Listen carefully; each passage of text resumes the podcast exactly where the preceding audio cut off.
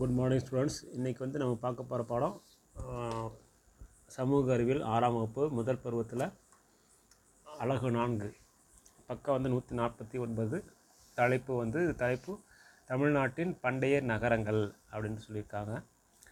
கற்றல் நோக்கங்கள் என்னென்னு கேட்டிங்கன்னா பண்டைய தமிழக நகரங்கள் பெருமை தெரிஞ்சு கொள்ளல் பூம்புகார் நகரத்தை பற்றி அறிதல் மதுரை நகரத்தை சிறப்பை உணர்தல் காஞ்சி நகரத்தை மாண்பினை அறிந்து கொள்ளல். அதாவது போன படம் பார்த்திங்கன்னா சிந்தைவெளி நாகரிகம்னு சொல்லி படித்தோம். அது இந்தியா முழுக்க ஒரு வரலாற்று சம்மந்தப்பட்டது இப்போ இந்த பாடம் வந்து பார்த்தீங்கன்னா தமிழ்நாடு மட்டும் குறிப்பாக சொல்லி அதில் வந்து இந்த நகரங்கள் எப்படியெல்லாம் நமக்கு பயன் பயனுள்ளதாக இருக்குன்னு சொல்லி சொல்லியிருக்காங்க.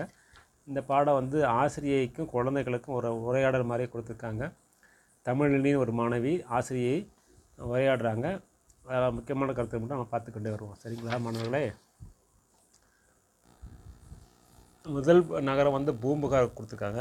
பூம்புகார் அப்படின்னால நமக்கு ஞாபகம் வருது கண்ணகி ஞாபகம் வருவாங்க அஹ் முக்கிய அம்சம் என்னன்னு கேட்டிங்கன்னா அது ஒரு துறைமுக நகரம். துறைமுகம்னா என்னன்னு சொன்னோம்னா ஹார்பர் மாங்க இங்கிலீஷில். துறைமுகம்னா கடலில் வந்து பயணம் செய்யக்கூடியவங்க.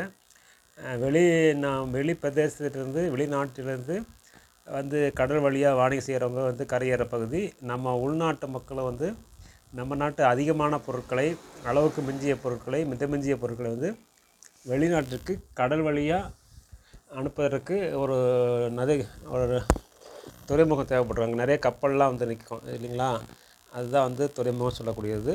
அங்கே வந்து வணிகம் வந்து அதிகமாக நடைபெறும். அப்படி பொழுது வணிகம் நடைபெற இடத்துல பலதரப்பட்ட மக்கள் வந்து கூடுவாங்க. அப்போ மொழி வந்து நிறைய மொழிகள் பேசக்கூடிய மக்கள் அமைவாங்க. இந்த பூம்புகார் எங்கே இருக்குன்னு பார்த்தீங்கன்னா காவேரி ஆறு கடலோடு கலக்கும் இடத்தில் தற்போதைய மயிலாடுதுறை அருகே உள்ளதுன்னு சொல்லி சொல்லியிருக்காங்க. சரிங்களா? இதை இந்த பூம்புகாரை பற்றி சிறப்பாக எந்த நூல் சொல்லுது பற்றி சிலப்பதிகாரம் வந்து இந்த நூலை பற்றி அதிகம் பேசுது அப்படின்னு சொல்லியிருக்காங்க. சிலப்பதிகார நாயகி கண்ணகி தந்தை மாநாயக்கன் ஒருத்தர் இருக்கார். மாநாயக்கன் அப்படின்னா பெருங்கடல் வணிகன் அப்படின்னு சொல்லுவாங்க. இந்த பூம்புகாருக்கு வணிகம் செய்வதற்கு கிரேக்கத்திலிருந்து ரோமத்திலிருந்தும் ரோம் நாட்டிலிருந்தும் வணிகர்கள் வந்து வந்திருக்காங்க. அதனால் வந்து இந்த நாடு வந்து செழிப்பாக இருந்திருக்குது. பல்வேறு மொழிகள் பேசப்பட்டுள்ளது. பூம்புகார் மக்கள் வெளிநாட்டவர் மொழிகளை கற்றறிந்தன. அயல் நாட்டவரும் தமிழ் மொழியை கற்றன இதனால் பண்ட மாற்றங்களோடு கூடவே மொழி மாற்றம் ஏற்பட்டது. இதன் விளைவாக சிந்தனை பரிமாற்றம் பண்பாட்டு கலப்பு நிகழ்ந்ததுன்னு சொல்லி அருமையாக சொல்லியிருக்காங்க. மேலும் வந்து பட்டினப்பாளையம் வந்து இந்த இந்த நகரத்தை சிறப்பை பற்றி கூறுகிறது. பட்டினப்பாளை நூலை எழுதியவர் கடியலூர் உருத்திரங்கண்ணனார். அப்படிங்கிற இருக்காது இவர் காலம் வந்து கிமு இரண்டாம் நூற்றாண்டு அப்படிங்கப்பா கிமு இரண்டாம் நூற்றாண்டே வந்து பட்டணப்பாளைய தொகுத்து அன்றைக்கே இந்த நகரத்தை சிறப்பாக வந்து சொல்லியிருக்காங்கன்னா அது மிக பழமையான புகழ்பெற்ற நகரங்கிறது தெரிய வருது. கடல் வழியாக கடல் வழியாக குதிரைகள் இறக்குமதி செய்யப்பட்டன. கருமிளகு தரைவழித்தடங்கள் வழியே இறக்குமதியானது.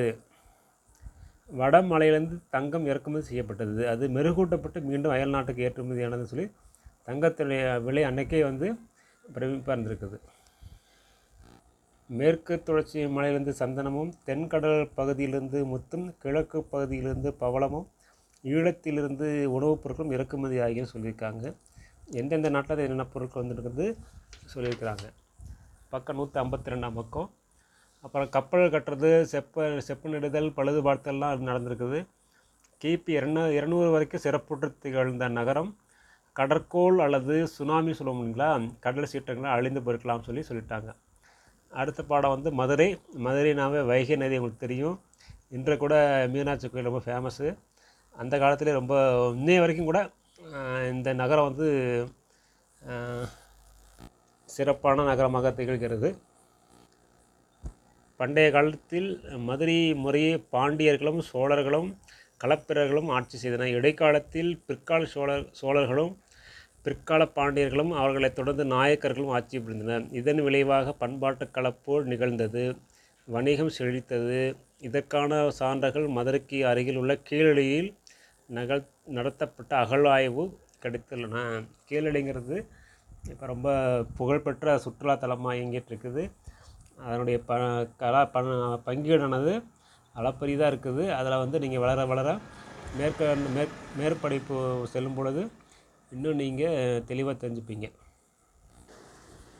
கிழக்கு கடற்கரையில் அமைந்திருந்த தொண்டியிலிருந்து மதுரைக்கு அகில் சந்தனம் போன்ற நறுமணப் பொருட்கள் கொண்டு வரப்பட்டன.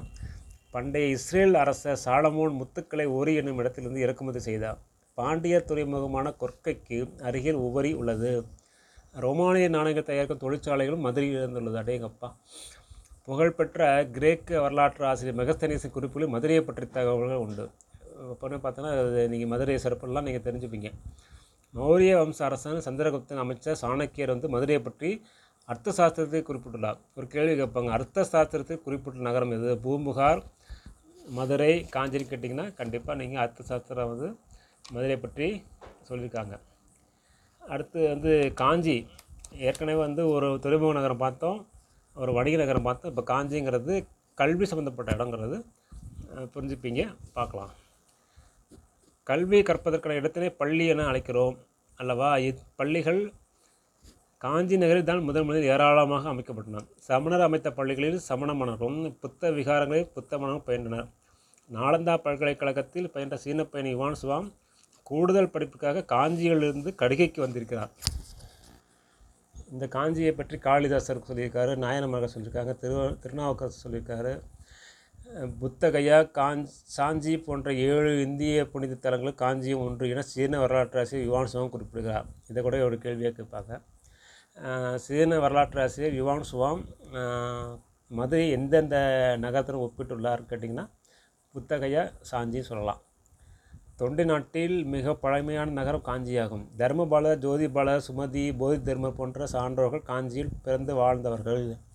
அப்படின்னு சொல்லியிருக்காங்க. காஞ்சிபுரம் வந்து கோயில்களின் நகரம் அழைக்கப்படுது ஆனால் ஆமாம் ஆமாம் நிறைய கோயில் இருக்குது. போய் பார்த்துட்டு வந்தீங்கன்னா ரொம்ப அருமையாக இருக்கும். பக்கம் நூற்றி ஐம்பத்தி நாலாம் பக்கத்தில் ஒரு மேலே ஒரு பாக்ஸ் கொடுத்துருக்காங்க. சேரநாடு வந்து அன்னைக்கு சேரநாடு அழை அழைக்கப்பட்டது. இன்றைய உள்ள மாவட்டங்கள் வந்து கோவை நீலகிரி கரூர் கன்னியாகுமரி எல்லாம் சேர்ந்தது தான் அன்றைய கே சேரநாடு. சோழ நாடு வந்து தஞ்சை திருவாரூர் நாகை திருச்சி புதுக்கோட்டை மாவட்டங்கள் உள்ளடக்கியது தான் அன்றைக்கு சோழ நாடு. பாண்டிய நாடுன்னு பார்த்திங்கன்னா மதுரை ராமநாதபுரம் சிவகங்கை தூத்துக்குடி திருநெல்வேலி உள்ளிட்ட தென் மாவட்டங்கள். தொண்டை நாடுன்னு அழைக்கப்பட்டது காஞ்சிபுரம் திருவள்ளுவர் திருவள்ளூர். மன்னிக்கும் திருவள்ளூர் தருமபுரி திருவண்ணாமலை வேலூர் மற்றும் விழுப்புரம் மாவட்டம் வடக்கு பகுதி. இதெல்லாம் வந்து தொண்டை நாடு சொல்லியிருக்காங்க. அப்புறம் மறுபடியும் இங்கே வாங்க. காஞ்சிபுரம் வந்தீங்கன்னா பிற்கால பல்லவ ராஜசிம்மன் இந்த கற்கோவிலை கட்டினார். பல்லவர் காலத்தில் எண்ணற்ற குடைவர கோவில்கள் கட்டப்பட்டுள்ளன. பௌத்த துறவி மணிமேகலை தனது இறுதி காலத்தை காஞ்சியில் கழித்தார் என்பது சிறப்புக்கு இன்னொரு சான்று சொல்லியிருக்காங்க. அடுத்து ஏரிகள் நகரம் என இந்த மாவட்டம் சொல்லுவாங்க.